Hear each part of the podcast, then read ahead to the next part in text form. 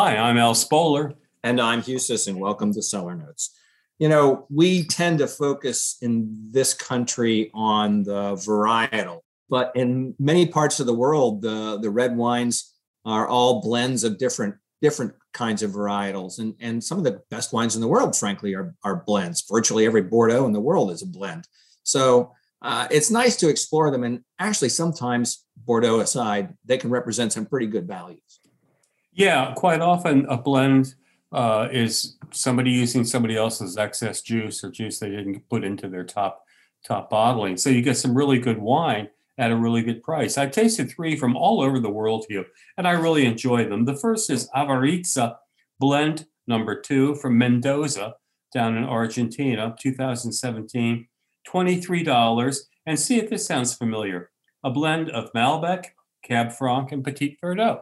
Oh, son of a gun. Uh, yeah, a little bit like Bordeaux without the obvious Cabernet Sauvignon, yes. but and Merlot, of course. Uh, th- this was a nice wine. Uh, the aroma featured. It had to be called vanilla cake. That's what it was. Uh, kind of yeasty, vanilla and it was it was delicious. Uh, there was blackberry jam and and kind of baking spices to it. It had a, this is just a really good, strong, appealing nose uh, Malbec, which is the at 60%, the base wine, dominates the flavor. And there's dark, bitter notes at the bottom of it, but with lighter cherry notes on top. And I think that must have been the Cab Franc contributing that. Uh, the tannins are on the mild side, oddly enough, and the acidity is quite bright. So, despite the big old Malbec and the big old Petit Verdot in this, this was a pretty graceful wine. I enjoyed it a, a, a whole lot from the Barossa Valley in Australia was Lambert Estates Black Sheep, number 17.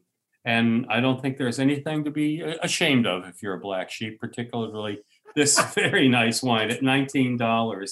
It's going to be my wine of the week. And listen to this it's a blend of Syrah, Mourvedre, and Merlot. That's a little bit unique.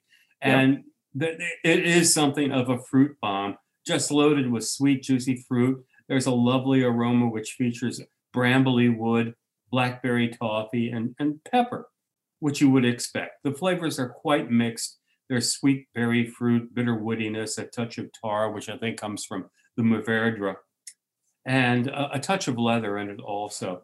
Uh, but this is not a wine to ponder, as complex as it seems. This is just a wine to pour and drink. It's a really, really nice wine.